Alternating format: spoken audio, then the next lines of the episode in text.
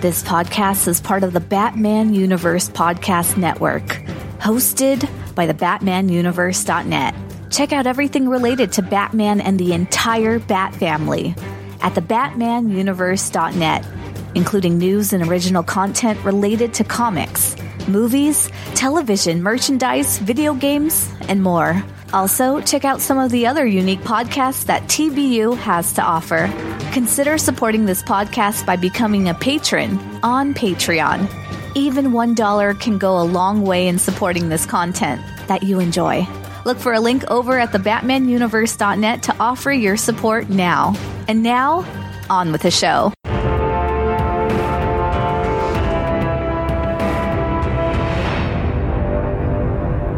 Hello, and welcome to the Batman Universe Comics Podcast, Season 14, Episode 14, the incorrectly designated Golden episode by me. I'm your host, Ian, and I have with me. This is Steph. And this is Theo. Today we have our updates on the news that was released at San Diego Comic Con this year. Quite a few of titles and updates. And then, of course, we're going to review the first issue of Ram V's new Detective Comics run. So, a lot to discuss there. Plus, we've got some listener feedback. And so let's get to it. First off, the news. San Diego Comic Con ran over the this past weekend, and there was a bunch of Batman stuff. Not the thing that I was expecting. I am fully expecting that Chip Zdarsky will announce that he's doing Batman Failsafe War, some kind of crossover. I've heard rumblings that he's going to do crossover with Detective and Catwoman. I think that's going to happen after the first arc. And since he started in July, that means probably somewhere around January. Um, I think that would line up with a New York City Comic Con announcement. So I guess it's a little early to be announcing something for January, although they have done that before. But plenty to plenty to talk about that was actually announced instead of my speculation. So first thing, Gotham City Year One, a six-issue miniseries by Tom King and artist Phil Hester. It's taking place uh, something like 60 or 70 years before uh, the events of Year One, and uh, starring uh, Slam Bradley, uh, the classic detective character, and he's going to be investigating the kidnapping of Helen Wayne. And people have mentioned this is a connection to, like a parallel to the Lindbergh baby kidnapping. And Tom King mentioned that it's like Chinatown, which, uh, just to let people sort of get prepared, because I'm certainly trying to prepare myself for this, means Helen Wayne is definitely dead. She is going to be super, super dead. She is not going to be alive. What do you think about Gotham City Year One? Who's Helen Wayne? She's like the great, great, great grand aunt or something of Bruce Wayne. Okay. Isn't Slam Bradley like a Catwoman contemporary? How is he in this one? So Slam Bradley is supposed to be like old in Catwoman, and his son Slam Bradley Jr. is her contemporary. Yes, but he's still. I, If his story is like 60 years ago, Slam would be like two. I, I, I just don't get it, folks. That that I don't know. This is the problem with continuity. Well, it's also the problem when Slam has been basically ignored for 15 years. It's true. When you when a character goes away for that long, their age and their whole history kind of gets unmoored because all the stories kind of get crumpled together in the ever-present sliding timescale. I, I am excited. I um I hope that Tom King is able to to make me fall in love with the characters, but not hurt me too much with Helen Wayne dying. And I love Phil Hester's art. I love the way it looks. It's really just energetic and abstract. Not abstract, but um, a lot of good shapes to it. Phil Hester is not enough to make me want to pick up another Tom King book right now. That's that's okay. I'm I'm interested. It's interesting that he's choosing to do something that basically has no connection to Gotham other than it's Gotham long ago, and Slam Bradley is time warped for some reason. Maybe he Well, maybe and Sam Waynes. Bradley. Well, yeah, yeah, yeah, yeah. The Wayne ancestors, not the Waynes. But whatever. At least it's not White Knight where it's the um the valleys. Oh gosh, I don't even know. Ugh. Such a dumb twist, guys. Like I I don't begrudge anyone who likes White Knight. I think it's fine, but that twist is just dumb. Yeah, that if, if there's one thing about the universe that I don't like is that it's that reveal. I was not crazy about that. We got a bit more inter uh, sorry information about Riddler Year One, which is a prequel to the movie The Batman, written by Paul Dano, who played the Riddler. They have a, a new, not new, but like an established European artist doing his first American comics work. Looks very dark and, to use a buzzword, incelly. I don't know. If you really, really liked the Riddler in The Batman, this is probably really awesome. I really, really did not. That- As Steph is- says, is the that is the Hushler. criteria. The Hushler. Do I say that? was it I you or was said it? I thought No. it was you. Yeah, I didn't come up with that. Someone said didn't. the Hushler. It is perfect. Yes. Yeah, That- I- I- yeah. Go ahead, Steph. Um, no, I was gonna say that is that is the correct, proper criteria for for being excited about this book is liking Paul Dano's The Riddler, which meh. Yeah. But you know, like it's good that he's interested in the character Yeah. and willing to do that. I hope people enjoy it. yeah. What did you think? He's I'm, not I'm, into I'm not interested. so here this will be interesting. Joker season 2. Um, they're not calling it season 2, but branding it The Man Who Stopped Laughing. They're saying it's an ongoing, and as I predicted, it is written by Matthew Rosenberg. And this breaks my heart because art is by Carmine Di Giandomenico. Carmine Di Giandomenico It's going to look amazing. I'm not sad that he's doing a good book. I'm just sad because unless this is another secret James Gordon title, I am not going to be buying this. Backup Yeah, art this will one- be Franco Francavilla. It it probably will be an actual Joker Joker book this Yeah, time. Yeah, that's kind of what I'm thinking. A violent, mind bending new series. What do you think, Theo? I'm just counting down to the release date so I can hear Ian says how much he loves the title. I don't think that's going to happen. I really don't. Watch it be watch it be a Steph book. Oh my gosh, that would be so horrible. Because I would buy every issue and all the variants, and I'd be oh like, "Oh yes, Joker's my favorite title again," and everyone's like, "What is wrong with you?"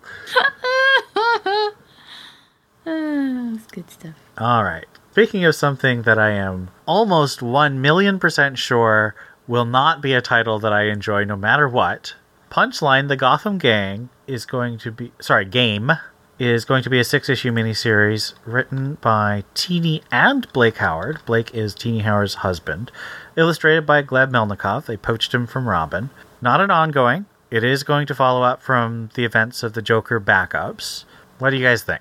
So I've actually been kind of invested in that story. I'm not saying it's good. I'm saying I need to find out what's going to happen. And when so many things are bad and nothing is good, and then it just ended, I was I was minorly upset. So I'm looking forward to the story ending. I am not in any way interested in supporting this financially. Harper Row, Punchline, Pass. Yeah. That's how I should be, but unfortunately I got hooked just a little bit. My biggest problem is that it's Tini Howard. I'm just so, so sick of her writing on Catwoman. You've been sick of her since Excalibur. That's true. I know she has fans. I know that a lot of people do enjoy her writing. And so, you know, I just. She's really ticked me off with Catwoman. So, there is more Harley Quinn animated series comics. I don't have any comment on that, do you? Nope. Who? Wait, what? There's a Harley Quinn, the animated series Legion of the of Bats. I- was that a question for me? No. Okay, just being sure. The video game Gotham Knights is getting a tie-in miniseries called Gilded City, written by Evan Narcisse and drawn by artist called Abel. I've never heard of this. Evan Narcisse sounds super familiar, and I don't know why. But this is going to be a story of just before Batman quote unquote dies. I firmly believe that Batman is not going to be dead in the Gotham Knights video game, but they're pretending he is. I have very little interest in this. I own all of the Arkham games and have never even installed them. I don't know. I'm not. I'm not. It takes a lot for me to sit down and play a video game. That's terrible.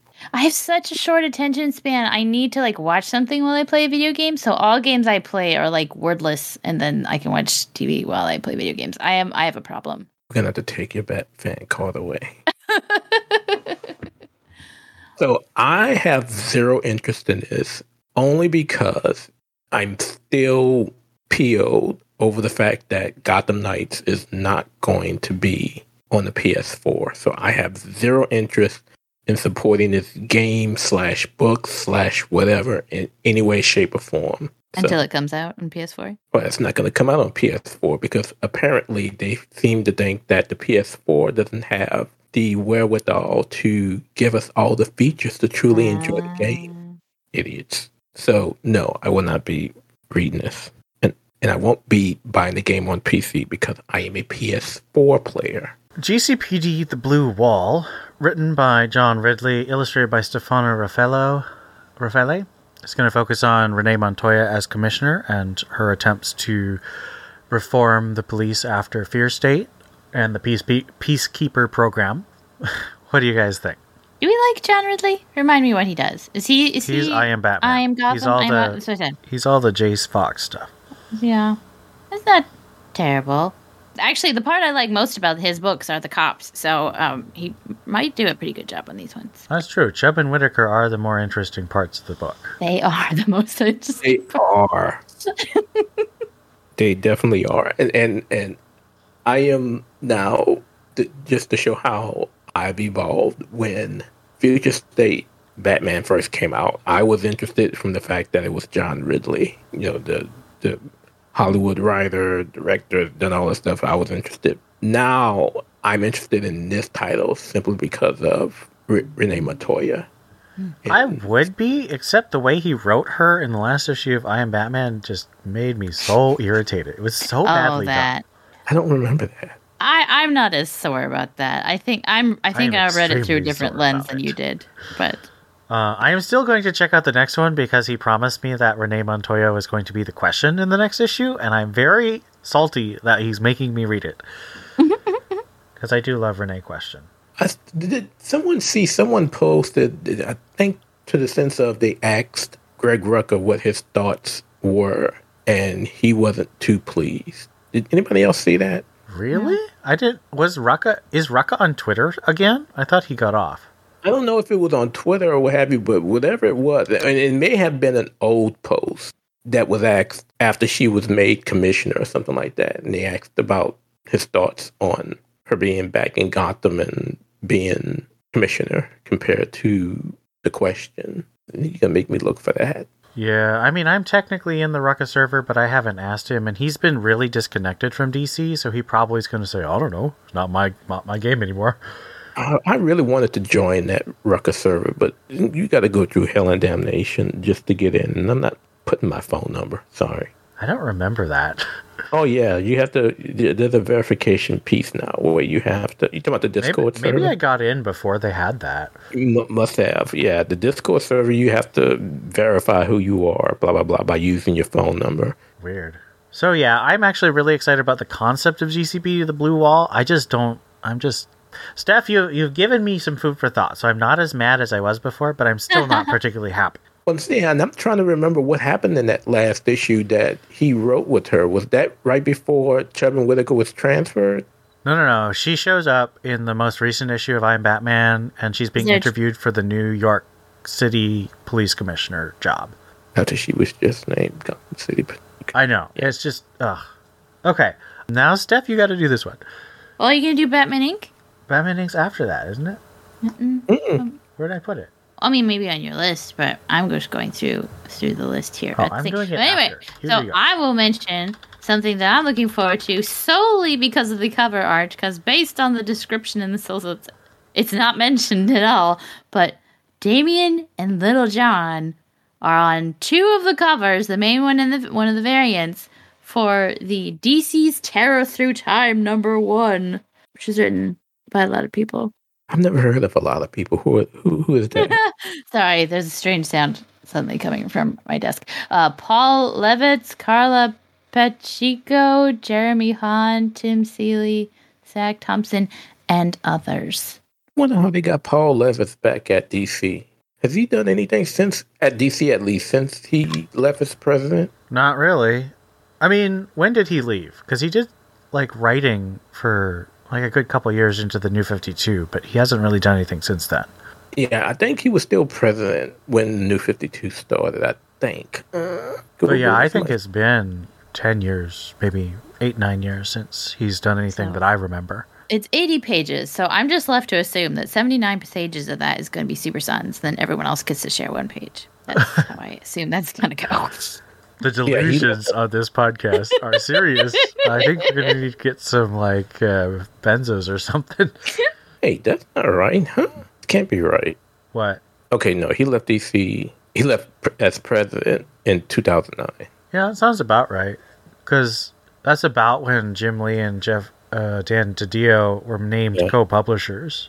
I think. Technically, he was still employed there, as I guess, as a writer. Because Yeah, because he wrote Huntress and then World's Finest for a bunch. yeah, yeah, But I mean, that was still like 2012 when he left or stopped writing those titles.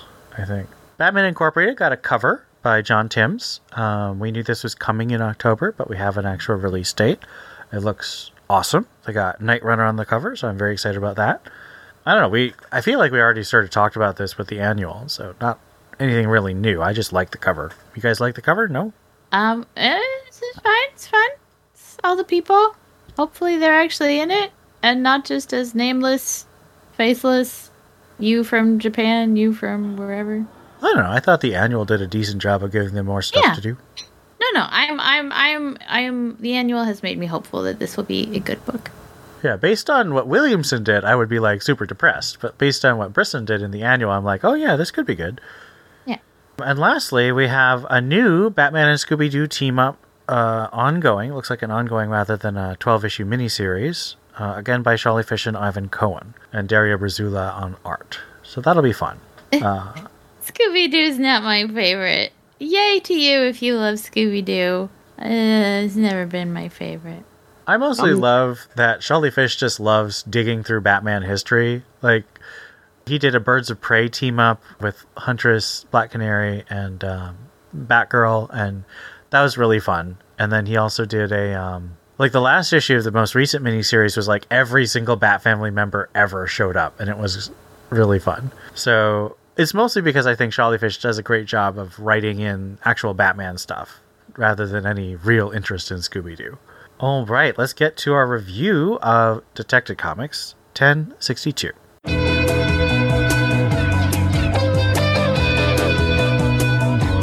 Detective Comics number 1062, Story 1 Gotham Nocturne Overture. Written by Ram V. with art by Rafael Albuquerque.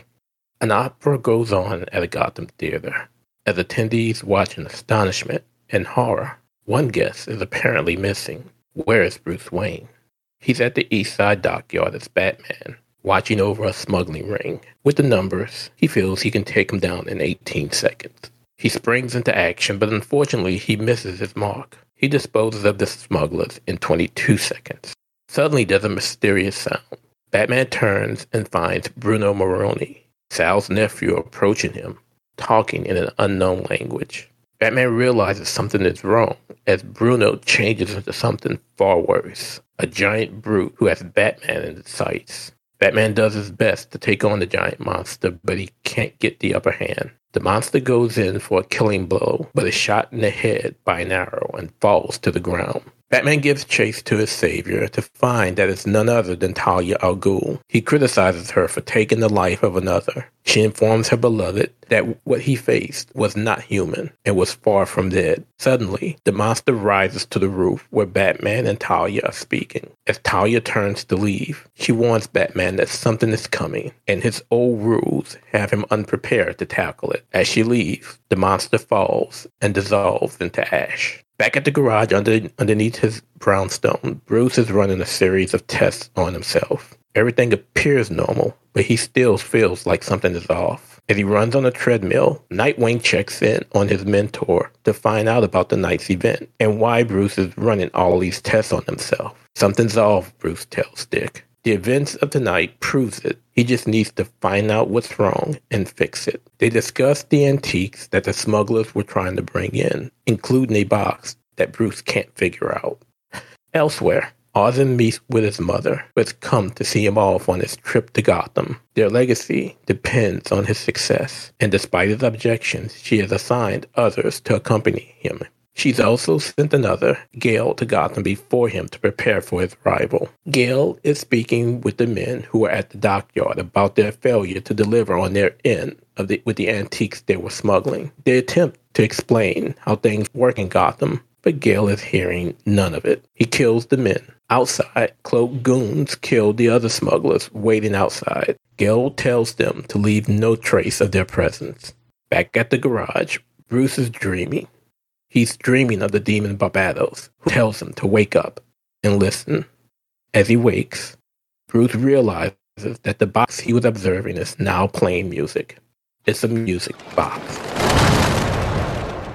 So, how do you react to this first issue? It was very difficult for me to figure out what this comic was going to be because all of the all the interviews and all the solicitations were like it's an opera it's like moody it's all like what it's like it's not telling me the story so i didn't really know what to expect other than i was excited because i really like ram v's catwoman um, so how did you react to this first uh, issue Well, I was confused, I guess.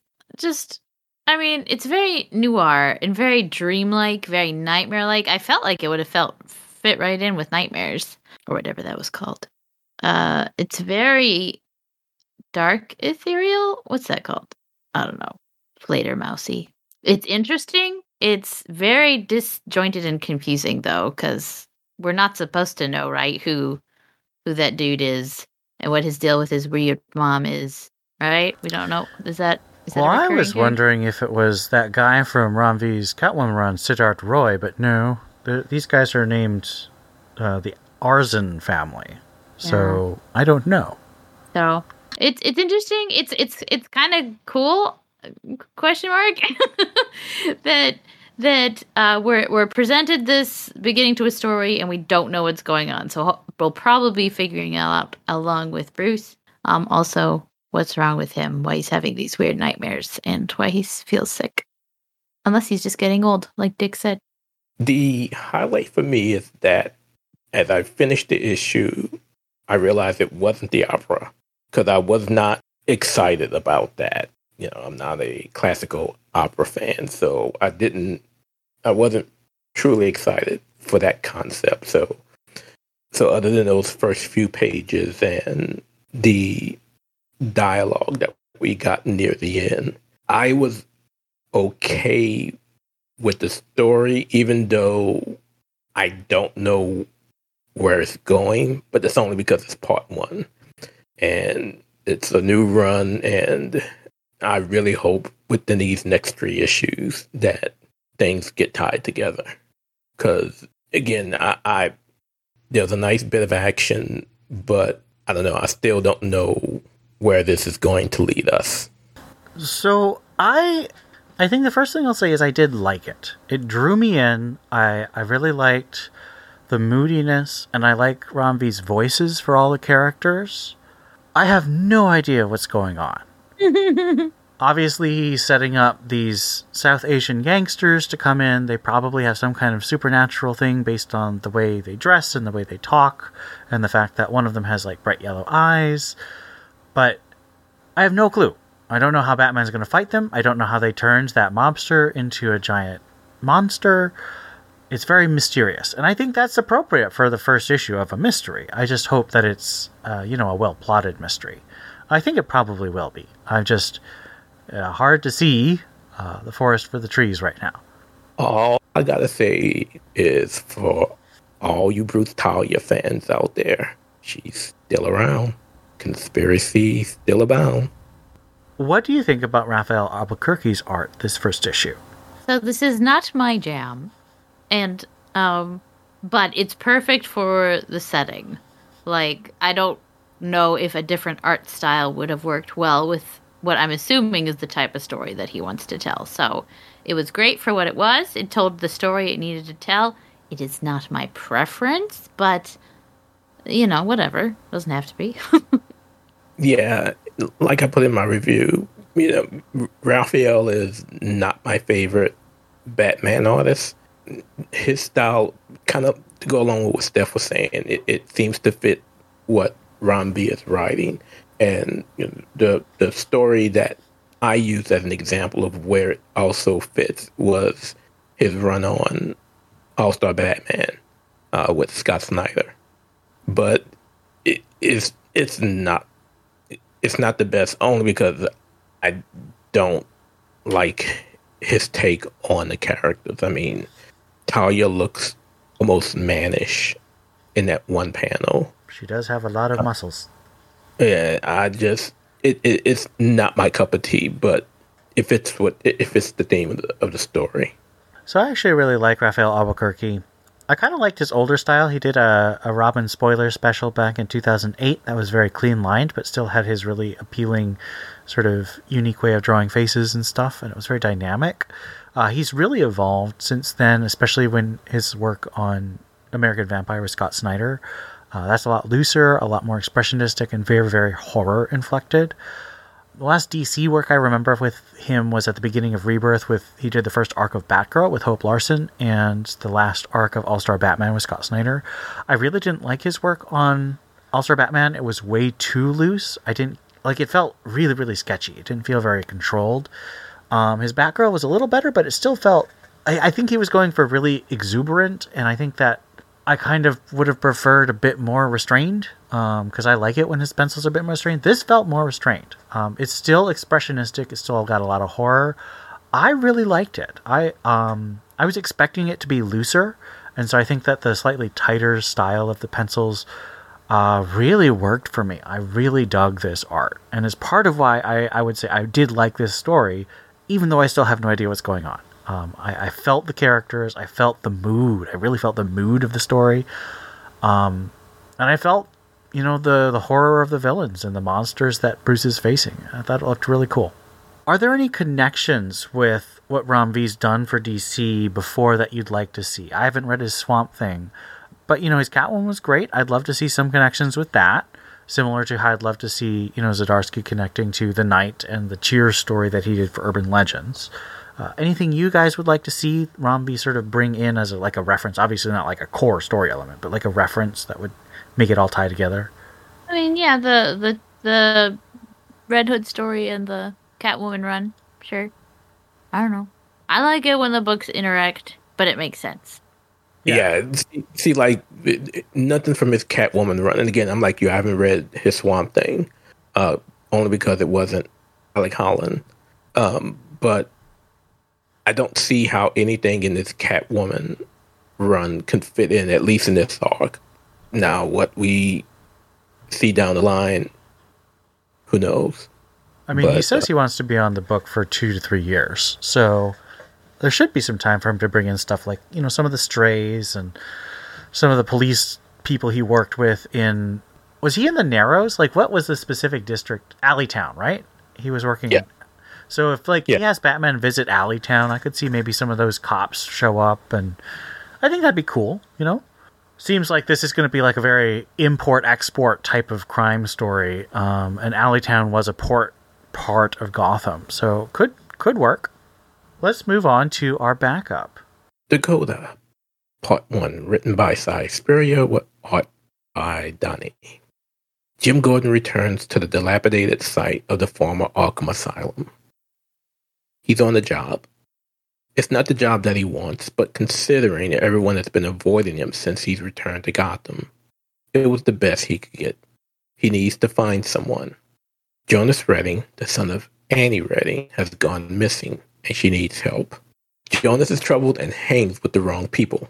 His mother loves him and wants him back home. Her tips lead Jim Gordon to the old Arkham site.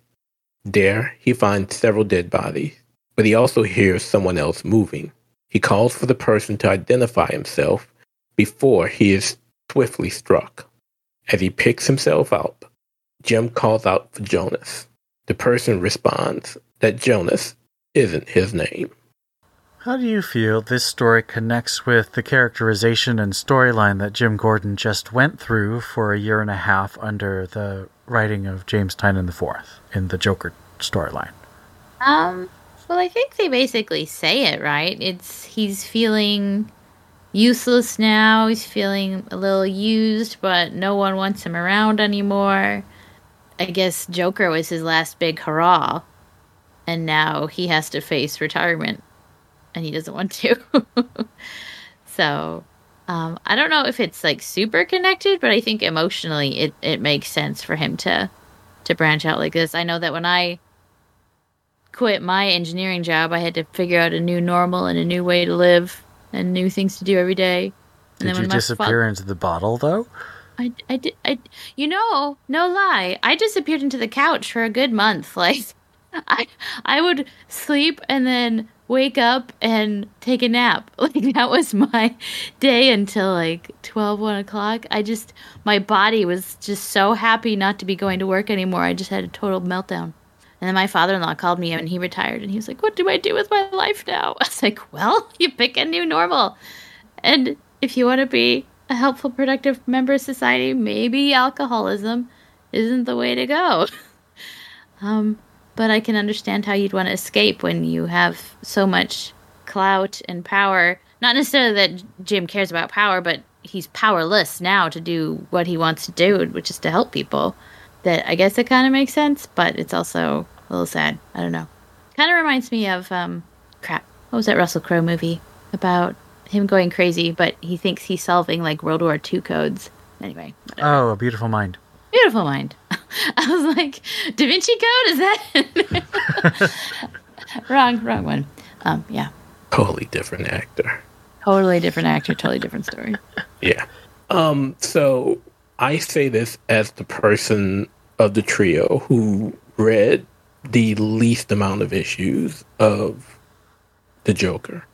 Um, man, but thi- this this seems like rock bottom. You know, it makes me wonder how much time has passed since the last issue of Joker and this story.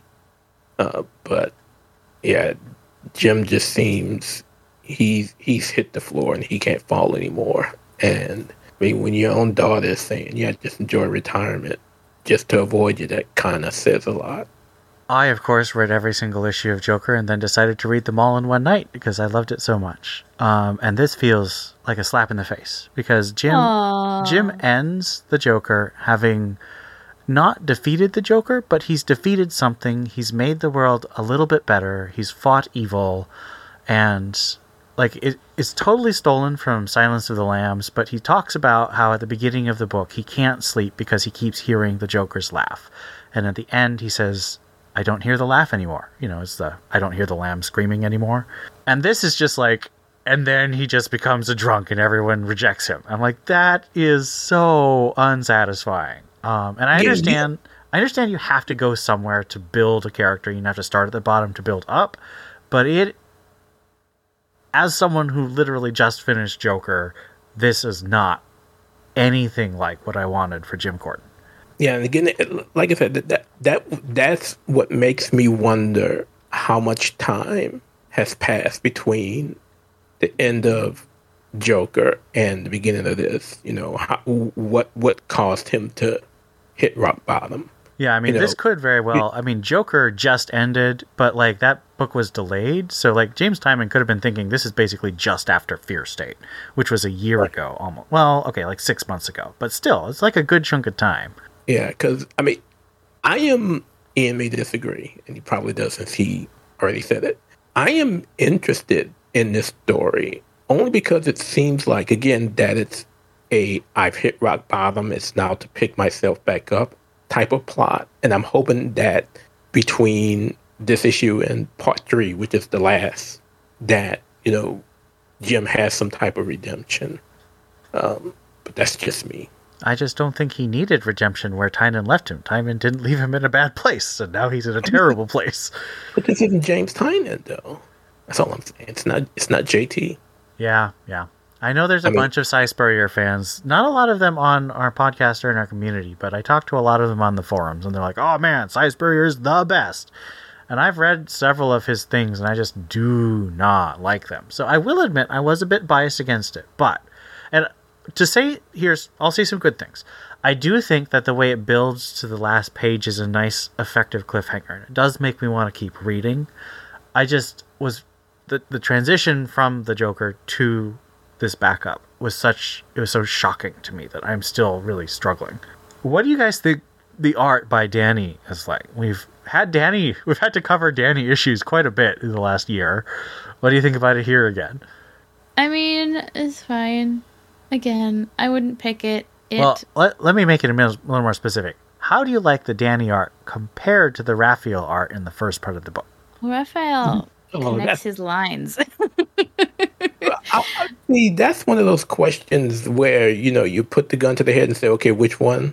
Yes, that is exactly what I want you to say. Okay, I like the Rafael art better. Yes. Oh yeah, easily. I mean, this Easily. Yes. easily. I mean, again, Rafael Rafael is is not a bad artist. He's just not my favorite Batman artist. And but this, oh god, It's I was having I was having David Lapham flashback. that laugh. is is uh, I mean it's just not good. Again, I know they're trying to get a style that fits with the theme of the story, but damn, it's just it's. I mean, you you can you can't even tell that that's Jim Gordon without the without the writing saying that's Jim Gordon. I mean, he looks overweight. His face looks bloated. It's just I mean, if you go on a six month bender, it's just gonna happen. I mean, it's just it's just bad. Uh, uh, it's just bad. Yeah, yeah. I didn't like the art very much, especially since I really did like the Rafael art. So, fortunately, we do know this is just a three parter. So, two more months, and we'll see something new. Which is weird considering um, Overture is four parts. You know, usually you would think they would end at the same time, but guess not. Well, that leads to my next question. Uh, do you think this backup will matter? Do you think this is going to set Jim up for a new story, or do you think this is just like a short backup day in the life of Jim? I kind of hope it's setting him up for something because the way it's sort of framed, it sounds like he's going to. Like, I can see the end of this being Jim Gordon opens a detective agency or something. I don't know. Well, technically, he has a detective agency already with with Harvey. Uh, oh, yeah. But here we are. Maybe they forgot. But I don't know. He did go to Arkham and it's like, what is he? It's like, Arkham is as old as the city. Arkham is the city or something. I don't know what it was. But maybe Jim is crazy. Maybe it is Beautiful Mind and he's sitting in the padded room somewhere. Padded room. I was trying hard not to laugh. Do you think? So we've we've had this conversation going since the backup started, back in the beginning of Infinite Frontier. I think it's pretty clear that this backup is not going to connect to the main story. Do you think it's reasonable to expect a different writer to coordinate with the main writer? I mean, if you can expect crossovers, you can coordinate your backup writer for three issues. um, but that doesn't seem to be the route that DC has been going these last couple of years with the backups in both DC. I mean, well, I guess, I guess we had the get to know Ghostmaker, but that still had nothing to do with Batman. But it did introduce a character that they weren't taking the time to introduce well in the main comic, which was acceptable because that's another way to do it. But yeah, just having stories that have like similar vibes is just a little weird. Yeah, I really love backups, but uh, like as a concept. But when uh, and we're going to talk a little bit about backups in Greater Gotham, but I have been known to buy books for the backups. Uh, case in point, uh, the Gotham Academy uh, backups for Batman. I did not like the Williamson run, but I did love those Gotham Academy backups. In this case, I dislike this backup, so it's kind of like dragging the book down a bit for me, even though I am liking the main story. And, that, and the- for me, you know, my biggest gripe with backups has been big have been the fact that they have zero connection to the main story. And then we get Chip Zdarsky and he does the backup and it's tied to the main story and I'm all giddy and happy again. And now I'm jealous of Scott because he gets to review two stories in one book that actually connect to one another. And I get David Lapham Jr. and I, I, I just don't I, I don't understand how a universe as big as it is can't tell stories that connect with one another. That's just I don't know. Yeah, I mean, I- if, I if tend have these agree. stories that it, it, it, it, again, stories like this, backups like this, just further convinced me that it's a money grab. I mean, just like we've had several backups that were reprints of other stories. just Well, that's I- just in um, uh, Future future, State. state. and that's because future state is trying to justify its cost and not being color and stuff. and they don't advertise the backups in future state at all, which is bizarre. I I don't understand future state on so many levels. you don't. You're not supposed to understand it. That's Steph's job. Okay, well, let's And give he loved it. Let's give Detective Comics 1062 a rating out of five arms sticking out of chests. Okay. See, see. So wait. So since you bring that back up, I really hope we don't get too much Barbatos. I hate that character. I hated it in Return to Bruce Wayne. I hated it doing um, Metal. I hate it. I just hate the character. So What is it? It's a demon that's sort of intertwined with the history of Gotham and connected to Bruce through the dark side thing that quote unquote killed him in RIP. I I hate Barbatos in the Morrison run and in Snyder's Metal. I actually really like Barbatos in Hawkman, uh, but that's because it's basically a completely different character and is hilarious. But that's like a completely separate Barbatos. So this is much more the Morrison Barbatos, who's a demon, who's spiritual and connected to the curse of Gotham. And I'm not into it. But how many stars, how many how many arms sticking out of Batman's chest do we give this comic? I, I give this three with potential to review it after the other issues come out and maybe give it more. But for a first issue, it is could be good. It could go so wrong, but it's it's it's it's fine. It's good. It's fine. I gave it a three on the site, and I am going to leave it at such. I'm giving a 3.5 because, as I said, I really enjoyed the art a lot more than my co hosts. And I think the fact that I, I had such a good time, despite the fact that I don't know what's going on, speaks to just how powerful the craft of Ram, Ramvi's art is. So I think it's really good.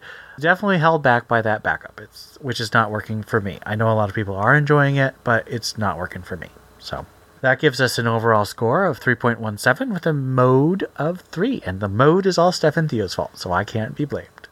You didn't have to mention it. I did, though. Really didn't. Just hush. and I don't mean the character. ah. Are you reading Hush or The Hushler? Let's get to For the for the record, uh, one of y'all will have to read that book because who's not reading it is this guy. I mean, my policy is basically I try and read the first issue of most miniseries, and then if I like it, I keep going, and if I don't, I'm just like, well, I am making that excep- exception only for the Tim Drake book, only because you two told me I had to. I didn't tell you you had to. wait, why did Oh, I tell yes. you you had to? Because it's the first issue. Well, I think that we should generally, especially if it's like a main continuity book. I. I mean, the thing I- about the thing about Riddler Year One is that it's not at all in any main continuity. So Yeah. exactly, but I, again, I have zero interest in what Fitzmartin has done with Tim, and I really Well, don't want I'm- to follow. I'm with you there.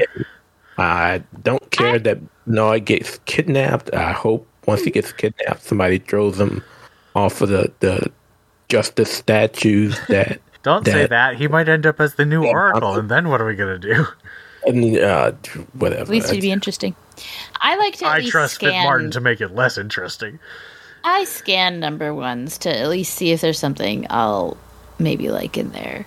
This is why I didn't read the mech book, and I didn't read oh, something else. Oh, right. DC Vampires? I don't know, whatever it was. I don't read any DC versus vampires, but I will buy the hell out of the variant covers. Whether you are a first time TBU Comics podcast listener, a 13 year veteran, or anything in between, we'd love to hear what you think about this episode or any of the comics we discussed. Send emails to tbu at thebatmanuniverse.net. Join our Discord server linked at thebatmanuniverse.net. Send us a tweet at tbu underscore comics. Or if you're a patron, leave us a comment on our Patreon page. We'd also love it if you left us a review on iTunes. We'd love to read your comments on the next episode of the Batman Universe Comics Podcast. Batman may claim he works alone, but we know that he needs the Bat Family. Join the TBU Bat Family and let us know what you think. All right, guys, let's move on to Greater Gotham.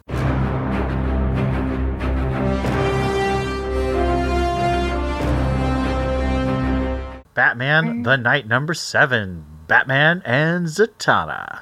Thumbs up. It was great. And Zatara was great. And the relationship was just flirting. And it's fine. It's great. It's wonderful. Thumbs up. The fact that Steph is given a, because it's obvious that those two have a connection, and the fact that she's still giving it a thumbs up only makes it even greater. So, Well, two I also liked that Bruce is like also magic. I was like, yes, he hates Yeah, the- magic. The exploration of Bruce and magic in this book was perfect. Like Zdarsky was. is just doing so good. It was so good. Oh my goodness. I, I have turned into a Zdarsky fanboy and I feel bad, but like I also don't feel bad because it's really good. I mean, d- okay, so change it, change the topic. So we we we discussed Batman last time, one twenty five, Yes. but I didn't realize that that first issue of his run on Batman actually came out the same day or the day before or the same week as Daredevil one, number one, the Oh, new yeah. volume. Uh, Right, he, and I was he- like, he wrote about that in his, in his Substack. which, which was also good. I haven't caught up with Daredevil. I kind of do like trade waiting for Daredevil. It's really good You- though. So if you're going to do that, you need to make sure. And again, we we pardon, we interrupt our regularly scheduled TBU comic podcast to do Daredevil and Chip Zdarsky. uh, so if you're going to do that, Ian, you're going to need to uh, definitely do Devil's Reign. Yeah, I, I read all of Devil's Reign, so I'm caught Okay, up to the yeah. end of Devil's Reign. I read uh, the the event, and I read the Woman Without Fear miniseries, and I read a couple other tie-in issues. So if you if you read Devil's Reign, you'll be okay with starting number one. Yeah, well, I'm just I'm probably gonna wait till the first arc is complete, and then you know read that and keep going like that. Okay, well I won't spoil it for you. No, don't Okay, do that. we- What? By virgin years. Oh, All we now return you. We, we now return you to your regularly scheduled TBU comic podcast. Nightwing number ninety four. Well, no, did Theo rate? I thought he gave it. Yeah, he gave thumbs up, and if you can't you figure give- out that I gave it thumbs up, then you're dumb. What was it Number just said? ninety four. Nightwing number 94. Um, what did I say? Hold on, I wrote it all down. Uh, oh, thumbs up. Yeah, wait, no. It's just thumbs up, yeah. Took- the fact that it took you this long to say thumbs up disappoints me. I just want to say that. I Yeah, what is this, What you hap- self-proclaimed what is- co-host of the Tom Taylor cast? What is. what was happening in this one again? Oh, right. The the sister. It was Yeah. like the the fake out where Yeah, yeah, yeah. No, that was good. That was Blockbuster fun. figures out that Sonia Zucco is the mole. you spoiled it. Yeah, that's how it ends. What do you mean? I spo- We're talking about it. This Yeah, is thumbs not I the liked it. spoiler-free podcast. This is the all spoilers, still- especially Stephanie Brown podcast.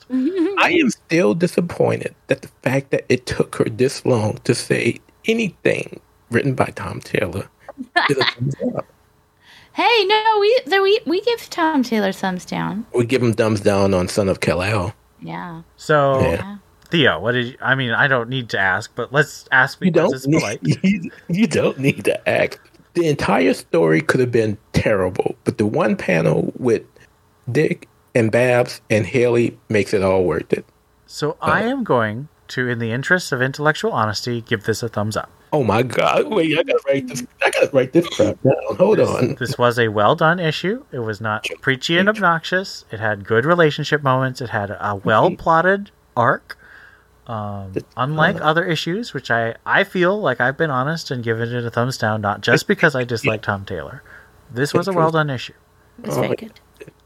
You you, um, you make a note of this, right, Steph? Need to. 14 14. Noted. But yeah, fourteen, the golden issue. The golden issue. Yes, it is the golden Yep. episode. The Um, golden. Mark it down, y'all. Batman Superman, World's Finest, number five. Am I the only one who read it? I abstain. I definitely abstain. See, Okay. but I have a feeling I'm gonna have to read this because something tells me Mark Waid going to reel me in, and Thumbs thumbs up for me. I really liked it, and it actually had me on the edge of my seat because Superman gets like locked in this like never escapable cavern, and you're like, how is he going to get out? And Superman Batman figures it out, and they save him, and it's so good. But Robin is lost. Oh no! And then it ends with Damian Robin in the present doing something, trying to open the the cave that they just sealed up. Yeah, yeah, it's very interesting. I liked it. Thumbs up. Catwoman number 45. Am I the only one who read this? No, I read Catwoman. Okay. Neutral. So, The, the Bat Family stuff seemed really forced. Like I was not a super fan of all of it, and I didn't quite understand how it all fit in. So there's there's three different Bat Family interactions in this one. The Tim Drake interaction is a huge thumbs down for me because the way Yeah. she treats Tim is just disrespectful. Um, the way she treats Dick is somewhat disrespectful, but it's Dick leaves a really beautiful voicemail for Catwoman, and surprisingly, it was very um, sweet and thoughtful, and I really enjoyed that voicemail. The Batgirl stuff was, whether you like Wait, it or not, is very appropriate for what's going on in the Batgirl's title. So if Tell you're not about this- liking the Batgirl's title, you won't like this. Okay, but tell me about this voicemail thing, because Well, again, not Catwoman. So Selina and Dick meet while Selina's undercover at Penguin's Iceberg Lounge, and Selina sort of brushes him off, but he c- gives her a call, leaves her a voicemail about how he is sad that she didn't marry Bruce, and he thinks that they could still have a healthy relationship, but she is still his family. And it was just a very thoughtful look at Selina and Bruce's relationship and Oh, and I should also say that this issue reveals that Selina and Valmont have not slept together, and it's the other side of the thing we see in Batman 125, where it looks like Selina and Valmont slept together. Um, I am 100% sure they are going to sleep together in three issues because the solicit for the ne- the issue in October says that when your former lover meets your current lover, and I'm like, okay, well, that means they're having the sex. I'm telling you, it's a conspiracy. That's gonna happen. Bruce and Talia's gonna do. I mean, they've already been kissing. It's just Batcat fans get used to it. It's coming, whether you want it or not. All right, so this so this I'm yeah. gonna give I'm gonna give a neutral. Oh God, I still Jesus. think it's very bad, but we need there to were, mark this there were good elements, and so I feel like I have to bump it up a little bit. I am so proud of you, Ian. DC versus Vampires All Out War number one. Abstain. I don't have a clue what that is. So This is a tie-in to the DC versus Vampires maxi series by Matt Rosenberg and James Tynion IV. Uh, the main story is kind of whatever. It doesn't really have anything to do with Batman except Azrael shows up as a vampire and then he gets cured and that's kind of cool and then he blows up. But the backup is a short story by Guillaume Seglain, who did the Cassandra Cain um, future state story, and this is a Stephanie Brown versus vampires uh, backup in this universe, and it is awesome. does she survive? Uh, she survives this issue. I don't think she's going to survive the whole run, but she survives this issue. Yeah. The, the, the, I so I while, while I say abstain, I will give it a neutral simply because I buy that title simply for the variant covers. It does have pretty great variants. Yes. Harley Quinn number 17. Oh yeah, should we note that we're skipping One Dark Night because none of us wanted to read it? I mean, you can. I just wasn't going to mention it. I don't want to read it. I'm just reading it in all three parts. Only I'm reading That it probably will be better. Yeah, because I might. it's only, it's only because others that I know have read it said it's better if read all at once. Yeah. I ran out of time to sit down and do that, and I skimmed through it, and it's just, it was it's so dark. It's basically just reading speech bubbles on a black background. So what you're saying is this is a book form of the Batman movie, which was a movie Yeah. form of a podcast. So I will try again later. We may come back to that. But Harley Quinn number seventeen, thumbs up, mostly because the storyline is finally finished. But I I very much enjoyed that that story. I'm glad it's over, but it was good. I ran out of time. I want to read this, but I did not have a chance. Um, Batman Fortress number three. Skipped, abstain. Abstain. Neutral. Is the art good? So I- I've said this a few times when talking about Fortress. I am a fan of Darick Robertson, but I don't. I have not been a fan of his Batman stuff. I don't know why. It seems too much like the boys, and I don't know. Maybe that's unfair. I mean, it's it. I know you know Bruce typically you know is this square jawed buff guy, but if you look at Bruce sometimes, yeah, I, I'm I'm seeing the boys, and I don't want to see that. Yeah, I mean, part of the problem is Homelander was such a obvious caricature of Clark Kent, and Bruce and Clark often have like almost identical faces, so it's just really similar. And Homelander just did so many horrible things that it's hard not to see it. Task Force Z number ten, the All Bane All the Time issue. Neutral. This series is just. I don't even know what's going on Me anymore. neither. It's, It was really it's- confusing. it's the Mr. Bloom show. It was really confusing. It was. I have no idea who what, what wants what and who is doing. I just I'm so confused. Yeah, uh, this is a neutral for me too. And I've been liking this series, but like this one was like, I don't get it. Uh, Young Justice Targets number one. This is the tie-in to the animated show. Abstain, but I skimmed through it and it seemed speedy heavy and eh, whatever. I thought it was fun. Uh, I'll give it a thumbs up. Wayne Family Adventures. Uh, we had a couple ish of episodes of this released over the last couple weeks, including a really funny one where Bruce and Clark spy on Alfred and Clark's parents having a sort of afternoon out, and they get caught, and it's hilarious. It's hilarious. Thumbs up. That there's very very. I think there's been like two weeks so far that I haven't loved of the however long it's been out. Were they both the Bernard issues, or was it They just? were both the Bernard issues. yeah, yeah. Okay, fair Those are the only issues that I have not read and have no interest in reading. Uh, I mean, I, I still don't know why they even put it in there.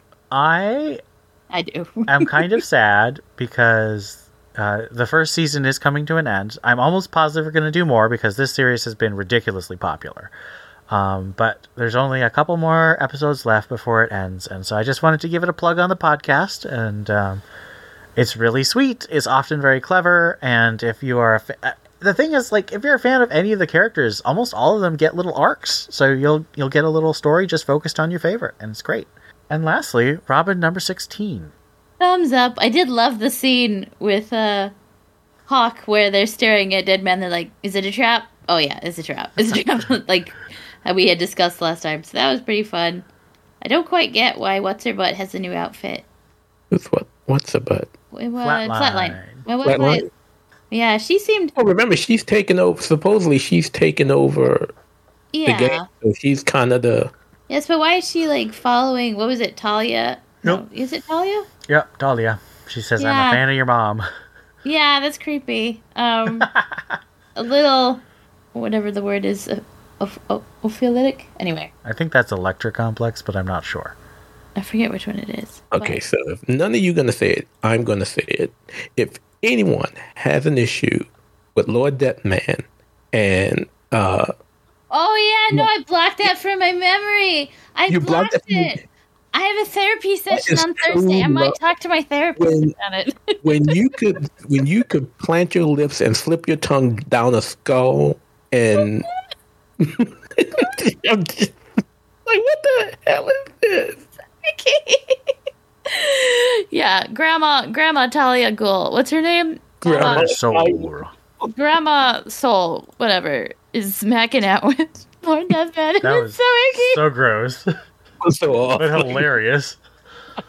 yeah, so so so so hilarious. It was awesome. Like Thumbs up. all of DC Twitter is just laughing about it. They think it's hilarious. Again, the one book we do not want Joshua Williamson to leave, He's and he's leaving. leaving it It's so sad. for Mark Waid, and I'm upset. Yeah, This book Not also gets a thumbs up for me. It is um, a little lower stakes than I'd hope for the final arc, but it's very, it's just fun. Come on. And that wraps up Greater Gotham. Sorry to interrupt, Master Bruce. Ringing your phone now.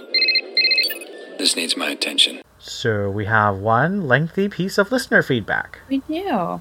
Dear TBU podcast crew, that's us, that's you and me. Thank you for another lovely episode. While I enjoyed Steph and Theo's takeover of the podcast episode before, it was nice to have the Holy Trinity back in full attendance. Ooh. I want to thank Theo for his affection for Cassandra Cain. I never had a chance to read her Batgirl run in the early 2000s. Having triplets and finishing my doctorate kept me busy, as I it should. bet. But his comments over the past year encouraged me to go back on DC Infinite Universe and start from issue number one. Throughout the run, there were consistently good stories and art, especially the early issues by Puckett and Scott. If only the new Batgirl series could live up to the Cassandra Stephanie story in Batgirl issue number 53, that tale captured the essence of their friendship. A few podcasts ago, there was a debate on where Williamson's run compares to the previous authors on the Batman title. While I agree with Theo that Dixon and Nolan were always near the top fondest for my younger days, I had mixed feelings about King's Run. After Ian's continued praise for those issues, I decided to sit and read it once again. While it did help to read it straight through without delay, I am still indecisive about the work.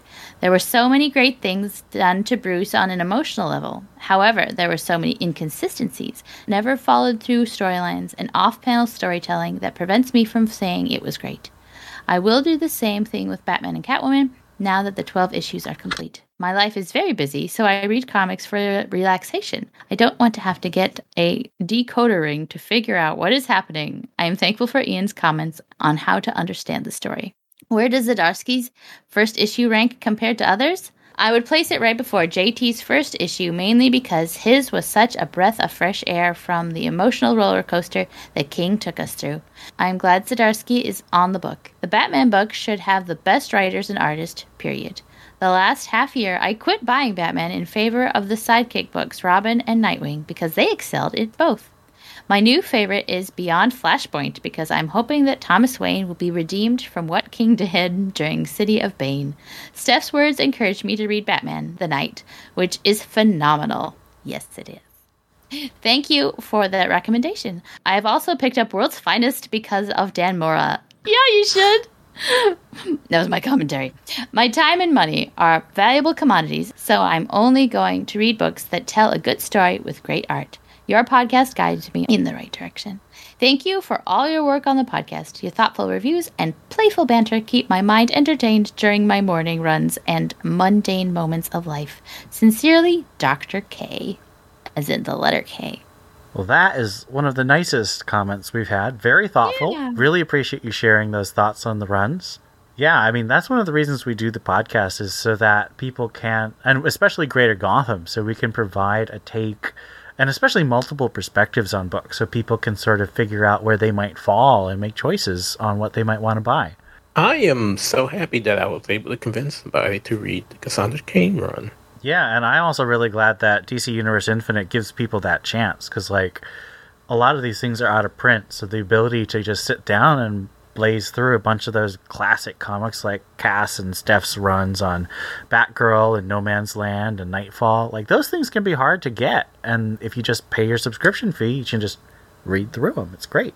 And, and I don't read it as much as I used to when it first came out, you know, back when it was originally just, you know, DC Universe. And, you know, even now it's still worth the cost, the annual cost, know, because I can always, if I, if I see a story or hear something, you know, about something that I haven't read yet, I just go and pull it out, you know, right before you know they released the new line of milestone you know i use dc universe infinite to just catch up on all of that stuff just so that i can get myself prepared for the new series. And again it's well worth the price We missed something in the news. Speaking of my personal recommendations, the final issue of Future State Gotham is coming out in October.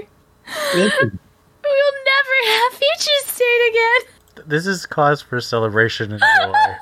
I'm so pleased that I'm not going to have to review this garbage fire of a title after October. Oh, Dr. K, you have to read Future State Gotham. You really don't. It's so good. you really don't don't do not listen to steph on this one you do need That's when you can definitely wait for futures to for it to hit DC Universe Infinite. You could you can or, wait for that. or not All right, so that brings us to the end of our podcast. So I'm going to read our supporters. This is the Patreons who support us at a certain level.